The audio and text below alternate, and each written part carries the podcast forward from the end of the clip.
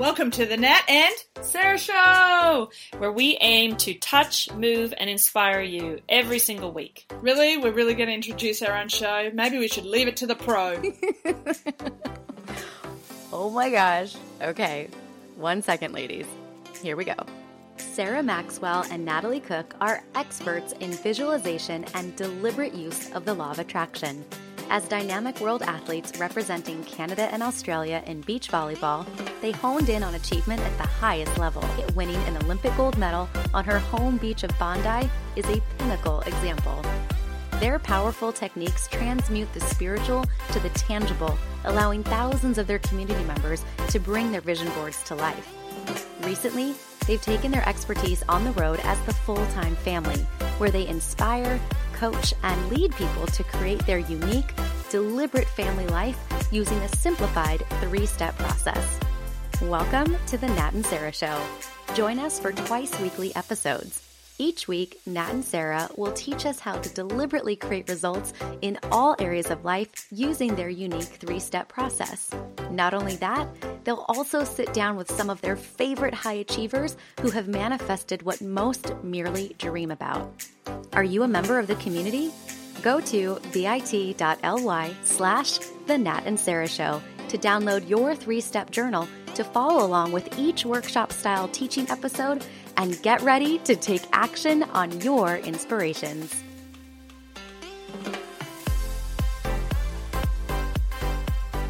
Today, we continue the conversation with Australia's most grounded architects. she will laugh at this. I proclaim this because I can't imagine another architect firm in Australia who could sit for 40 days in meditation without uttering a word. Not that the Vipassana meditators would ever challenge one, one another to such a feat, but I continue to be astounded by how today's guest, Monica Obrist, which I just, as I'm saying it, think I'm probably saying that really poorly because originally from Austria, um, I just love the way she brings the breath to her daily mode of operating. Originating, like I said, from Austria, Monica and her husband, Erhard, again, probably butchered, but I call him Ed, so that saves me. They have been practicing Vipassana meditation for the past 15 years and more recently became teachers of the technique. When they started their architectural firm Refresh in 2010, it was only a matter of time before accolades such as House of the Year was bestowed upon them for their New South Wales beach house in 2015. Currently, this couple are creating accessibility by providing housing for people with disability. And I wanted to showcase Monica and Ed's life so our community that's growing could see how incorporating meditation into business leads to a whole other level of success. So, Monica, should we tell everybody how we met? Definitely. I just, we don't normally start shows like that, but the way we met is so funny and it makes me look so silly. But but it makes you look so great. So I thought I'm going to quickly share, and Monica interrupt, but Monica was asleep. But that's okay. Uh, you were asleep for most of this story, but Monica was one of the. Um, well, actually, what was your role at that Vipassana? I was a female manager. That's sort of the official term. Okay, got it. So she was a female manager helping our, us females. And I had thought that I'd been given the greatest role at the Vipassana weekend meditation, which was to ring the bell at 4:30 a.m. ish. Now, if you're listening, you're like, that is not a good job. But see, the thing that you learn when you go to these um, Vipassana sessions is you start to get a deeper understanding of yourself and how you operate. So, my ego was really excited that I got picked for the bell to ring at 4:30, never realizing until seeing some more experienced Vipassana meditators that this is the most dreaded job. So, I didn't sleep a wink that night. I was so concerned with doing a great job at ringing the bell. So I, I had my eye on the bell. I knew exactly what was going on. I knew I had my whole tactic of how I was going to brush my teeth, get up, go to the bathroom, get changed, do this whole thing. So this is why I couldn't sleep. Like I had to plan it to be the perfect bell ringer. So I get up, get my toothbrush in my hand, I'm in the bathroom, and I come back and I look in the window as I'm trying to open my door to my room and it's locked. So it locks from the inside. and inside my room is the bell. So perfect meditate or perfect bell ringer has now, you know, now I'm in anxiety and freak out. And I start to remember where was that female manager? Oh my God, like where was her room? I don't remember. I was focused on my bell. So off I trudged. I knocked on a couple wrong doors until there was not so smiley Monica, but still good humor. And Monica, you brought me, you saved me. You you got a key for my room. And the bell got rung. No, you said to me, "Don't ring the bell. You're too late. You've missed it." So, we rang a second bell together, I think. Yeah, it was for me it was a bit slightly different, but that's okay. because you got the first bell right, but I think then like the second bell that was at 4:30, like you rang the bell at 4 and then you must have locked oh. yourself out to do the second bell. Oh, well I wasn't so imperfect. So you weren't that imperfect. So I just have to all these years that we know each other. I, I just needed to slide. Sorry. Oh, I feel so much better. See why you should tell your truths. You know, Monica, that has been your role in my life. You always make me feel better. But that, that was the case actually, because I always set myself an alarm as well when I'm a female manager on those courses for making sure the first night the bell ringer actually rings the bell. Oh, great. it was so, like huh. four, like sharp, the bell rang, and I was happy. So I went back to sleep. And then 20 minutes later, that's when you woke me up. So I imagine we're not going to talk about bell ringing the whole time, everybody. No. But was I? I'm sure I'm not the only one that has not rung the bell, but I think most people do it because they're busy sleeping. Is that right? Exactly correct. Yes, like you were pretty much one of the few people that locked themselves out. There's a few.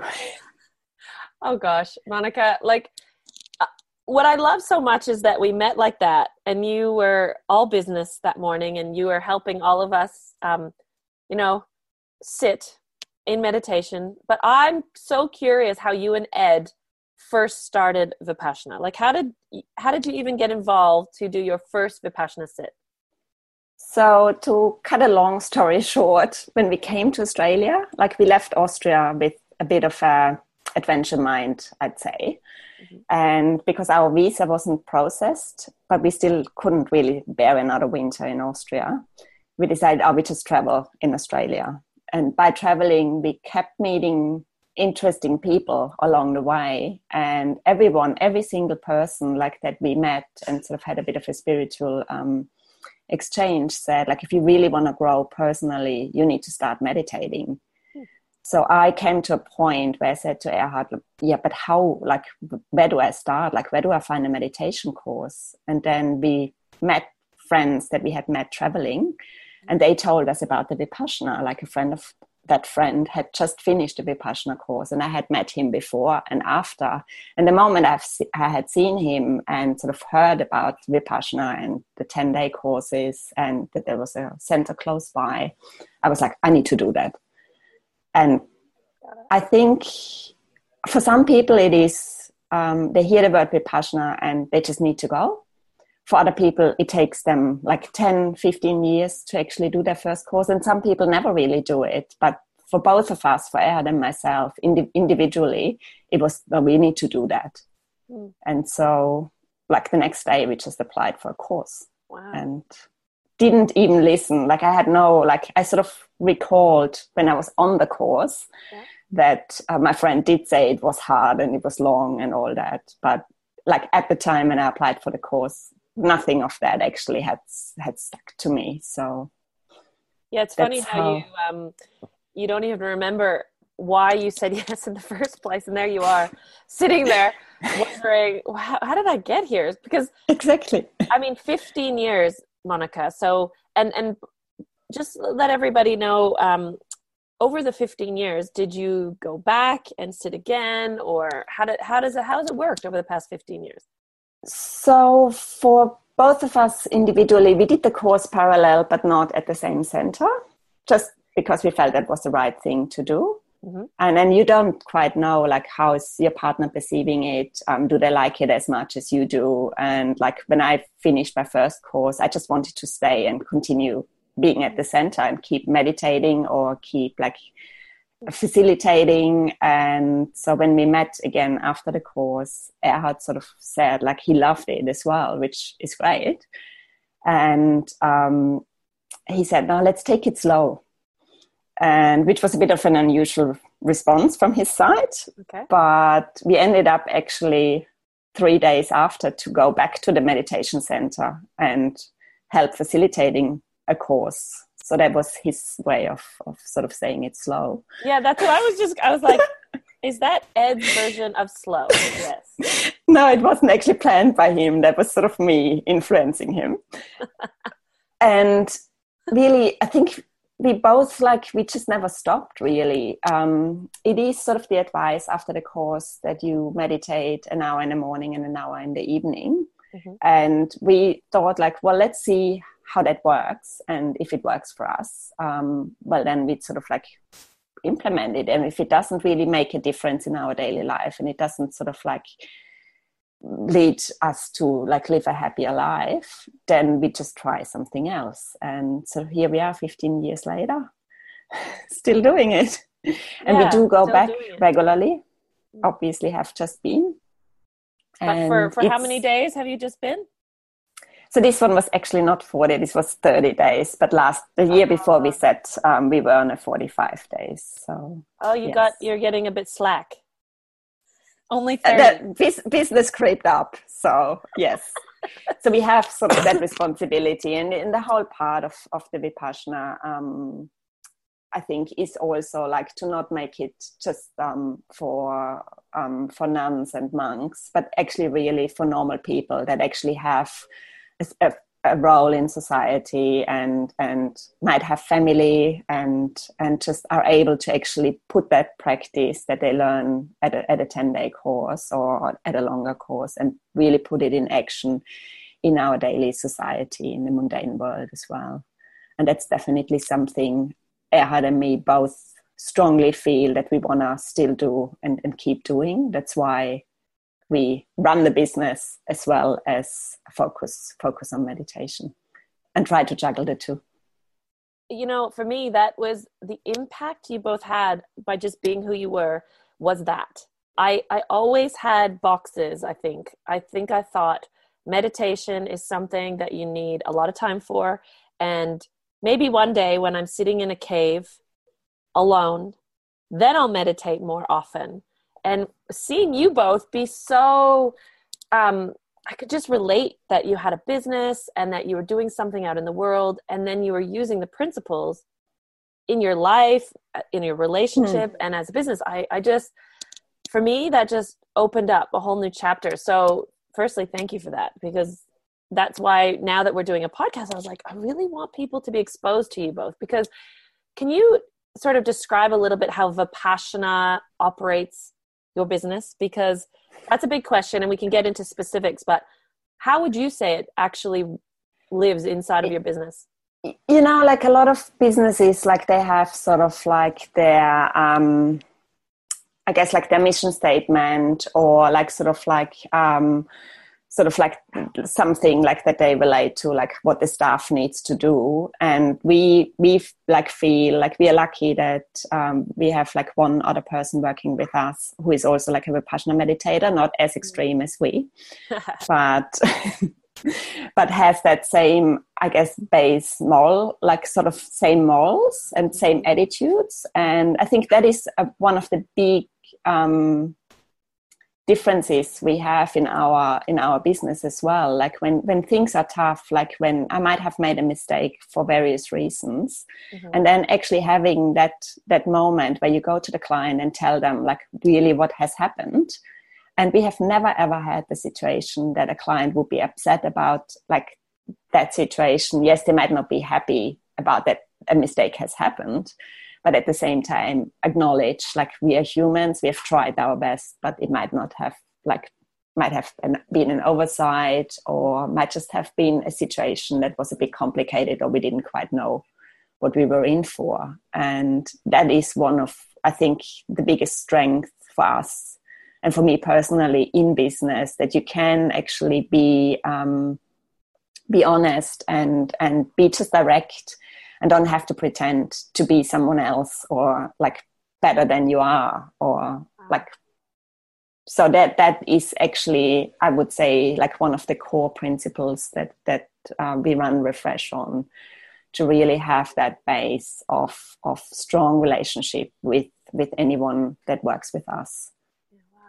And i know i love that firstly because i think that a lot of people who are taking themselves on endeavor to live that a little bit in their personal life but the thought of doing that in a business is just a little bit um, scary perhaps so i know that you've it's just a, been tested that's right yeah yes. so can you describe you know because everybody in good times seems to be able to operate their principles but when things mm. so you mm. you and ed were just challenged in, in the three of you in the business so yeah what's just happened that's challenged you so we have sort of um, made a conscious decision that um, also like um, i think we have as, as architects we have a role to really like to society as well. Like we create buildings that last for a very long time. Mm. and there's also like that responsibility towards society to do something something sensitive something that might be long lasting hopefully that uses little resources but still has like fulfills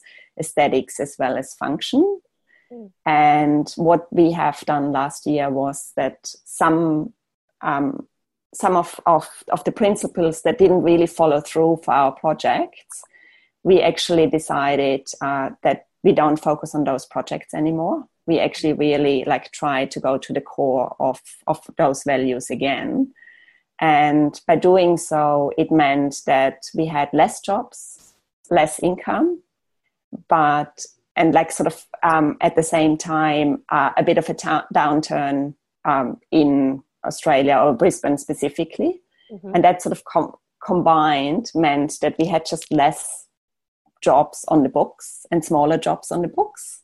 Yeah. And sort of sitting that out and knowing like you, you did, we did the right decision and we will still survive. That was actually quite challenging. And also knowing, I think Vipassana, like one of the principles is obviously, um, most people might not be familiar with it, but it is that sense of of change that nothing is actually permanent. There's a constant like uh, impermanence around us human beings and and this this world. And like learning to be okay with that with that situation and that it's not pleasant but that might not last forever. And you can actually do like little changes in in your daily life to make like for a better outcome ultimately. And here we are sort of half an hour half half a year later and we just have really amazing amazing projects and uh, amazing sort of way of of it's a bit like um, the lotus flower that has to go through the mud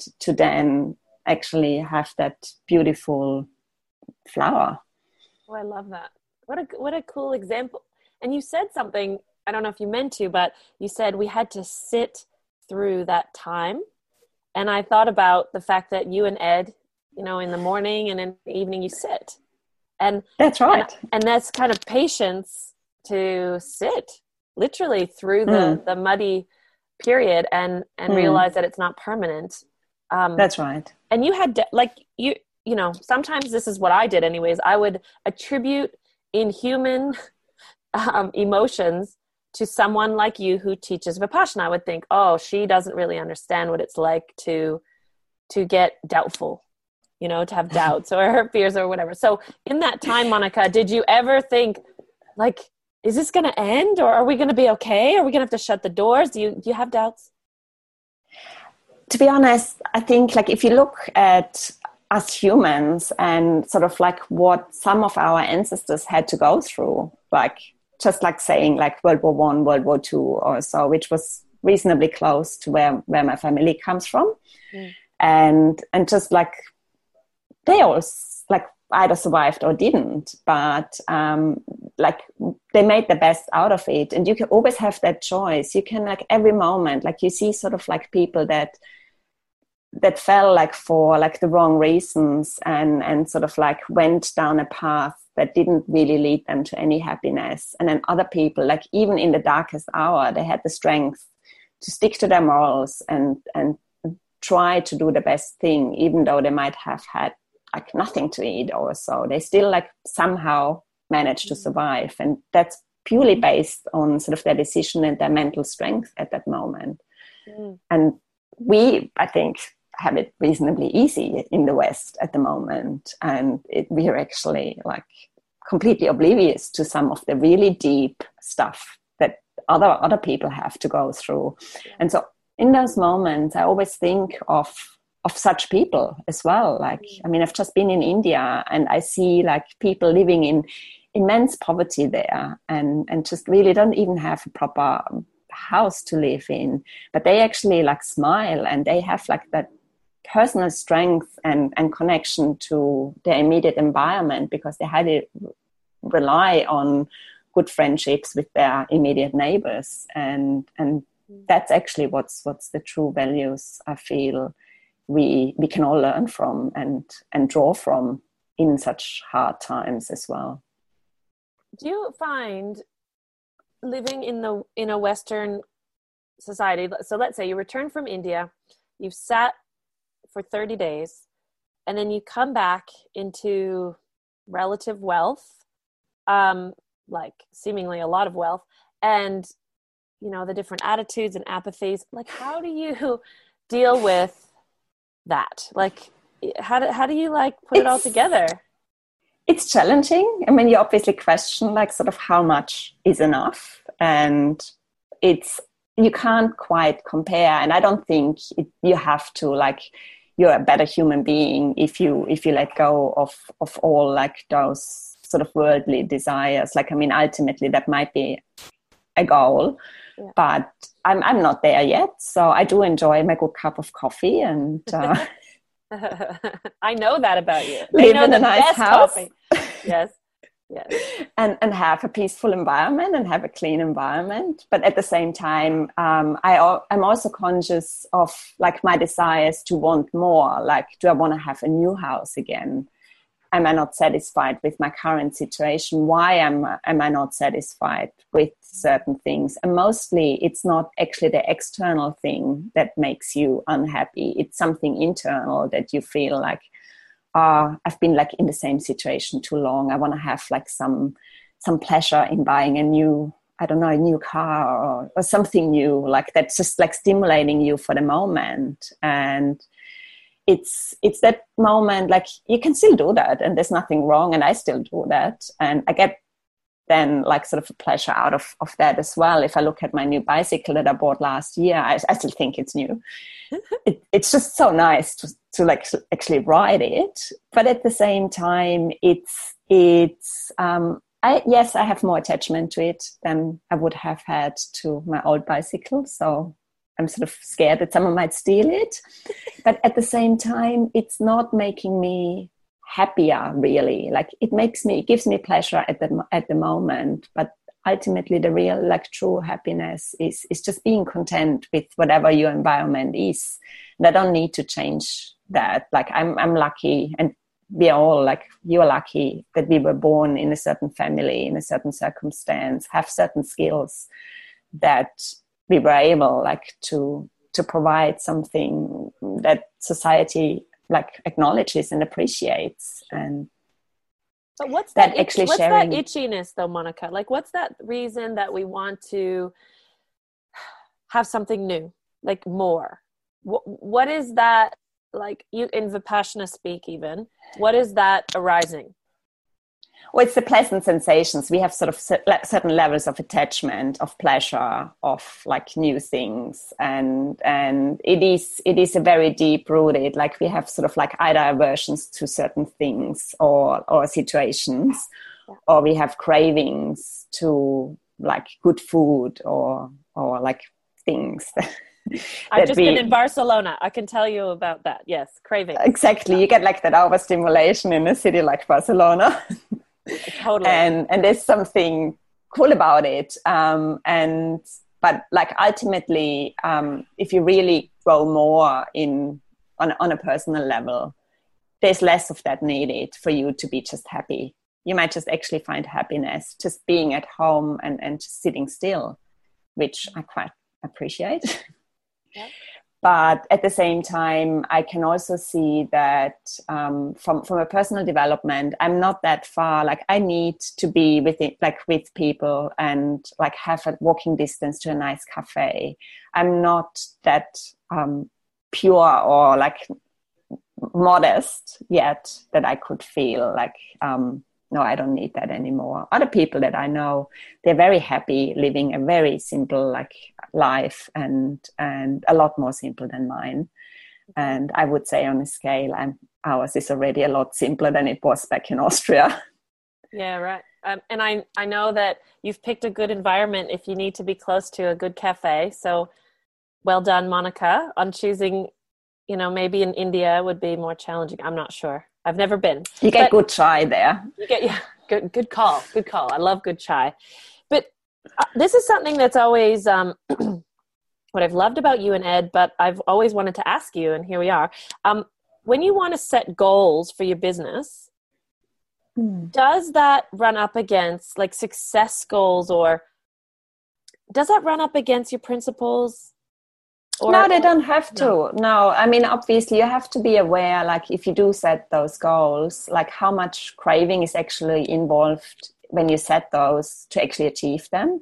How unhappy would you be if you don't achieve them? From, like, even if you have tried your best, and like, if you still haven't really achieved them at yeah. like whatever like the goal was for a certain time, yes. then like what's the level of unhappiness or like punishment to yourself in that thing if if that's free of that attachment to actually succeeding yes. then that goal is actually free from that craving so you can still set goals and you can still like want to achieve something in your life and still aim to actually achieve that but at the same time don't get all worked up emotionally if if it doesn't work out. And i think that's where a lot of people in business might sort of go down a path that they wake up all of a sudden like how did i end up here? Because they're so focused on achieving the goal. So they are actually um, bending and turning in in the business to just achieve their goal. But they might actually leave a few a few people like dead on the side yeah, so, road roadkill like yes dead, dead, bodies. Yes yes. And i mean we certainly we do regularly have um, uh, business goal setting sessions and and sort of like strategy sessions. So we have them regularly. Yes. And um, we have we have goals in in our business and we think we have actually quite big goals but they have sort of changed over time as well. Like we realized, I think last year after we came back from meditation, that we had actually achieved all our goals and we hadn't sort of like set the proper new ones. And so that was a good moment for us to recap, like, and acknowledge as well what we have achieved. And then sort of refocus, okay, what else do we want to do? Like, how many, like, exciting houses do you want to keep doing. And I mean, not like I get ex- very excited about pretty much every project we are doing. Yeah. Great. But the biggest sort of um, goal that we are currently working on is doing that um, that project that you mentioned in your introduction. Like uh, it's called Nightingale Housing, and it is ah, cool. sort of a community-based um, project where we try to get get a project off the ground here in Brisbane for people like where they can actually live more like what the traditional village would have been like where there's people like with disability there's like elderly people there's people with families and they all like can actually share certain facilities. Oh cool. And by doing so um, they hopefully have access um, either to a better like better better houses or it might be just like cheaper for them to buy. So it's a bit more beyond my own personal goals. What excites you about that so much, do you think, that community project? What about it? Um, I, I realized like sort of we have been, I've been wanting to do that for a few years, but just it wasn't that strong. But last year when we had that goal setting, it was sort of I want to achieve that in the next five years. So that's been out now. Yeah. So I'm, I'm a year you in. Said it yeah, she said it live. So, it's going to be on iTunes, so that must be real. Exactly. and um, what excites me about it, like I realized only this year, like when I was meditating, I should have probably focused on something else, but that I actually personally grew up in such an environment. And maybe there's something about it, like the way how each of us has grown up, how we actually feel that's how we would like other people to live as well, or our children or grandchildren. Mm-hmm. But I personally feel like most of those people that I grew up in that sort of it was an apartment building. Um, we're doing slightly different one here, but most of them I still know. Like if if they're still alive, like I know what they're doing, and I still like meet them occasionally, and I'm I'm sort of still in contact with those people. And there's something really like caring and nice about that. Mm, okay. And I think like some of those new apartment buildings where or like even like single residences where you have the high fences and you don't even really know your neighbor, let alone like do something with them. I, I find that like very sad and isolating. Mm.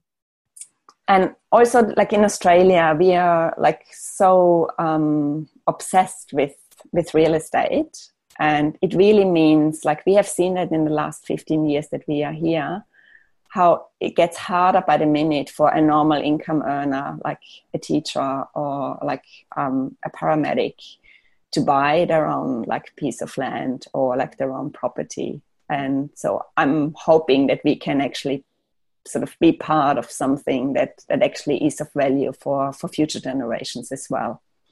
I get okay. Thank you for describing a little further. I didn't completely understand. So i'm getting that people are going to have common spaces therefore they yes. interact with each other get to know each other similar to when you grew up and you're still in correctly. Yes. communication. Yes. okay got it. Yeah. Which and they um, sort of buy their, their property and there's a certain sort of um, strings tied around that um, how they can actually sell that. So it's it's not not purely profit driven so yeah got it got it the economy yes. so future future generations might be able to access some of those buildings uh, at at different mm. prices than than other buildings and I think you're bringing. I think you're bringing a bit of Austria or to to Australia, which is such a gift because my other friend that we share, she's lived like her mother has lived in the same building all these years, and there's sort of like a co-op program that yeah. she's now able like it kind of caps her um her rent and allows her and her brother to live close, and they know everybody. Yeah, similar to what you just said. It's great. That's exactly true. Like that's what some people actually tell us that's what we do and so it's been quite um, successfully done actually in melbourne yeah. and so we hope that we can replicate something similar in brisbane monica i feel like um, it's a gift to share you you know we've had many um, chats you know over a beautiful breakfast spread at your house and i've i've been able to really understand what helps you and ed do amazing things out in the world. And so thank you for sharing so openly. I know you're busy because you are up to something in life. And so she doesn't just sit around, you know, breathing for one hour in the morning at night because she has lots of time on her hands. Everybody, she's, you know, she prioritizes it. And it's something that I've always been really inspired by. So thank you for sharing yourself with our people. You're welcome. Thank you for having me. It's been great. Thank you so much for listening to the show. Don't forget to join the community at bit.ly slash the Nat and Sarah Show to download your three-step journal and participate in weekly lives found only in our private group. Hold on, hold on, hold on. You've got to rate and review the show. And I know all the podcasts are always asking this. And in the past, I wasn't doing it. And the reason I wasn't doing it is because I actually didn't know how to do it. So, open your podcast player and click on our show from your library, not the listen now. That's where I was going wrong in the past. So now that you know how to do it, when you go there, make sure you give us a five star review. Five stars, five stars, five stars. And then click on write a review link to actually write a review so that you can tell other people that we're legit and even funny, maybe a bit serious. So if you want to recommend this to someone, you have to put your fingers on the keys and send us a review. Thanks!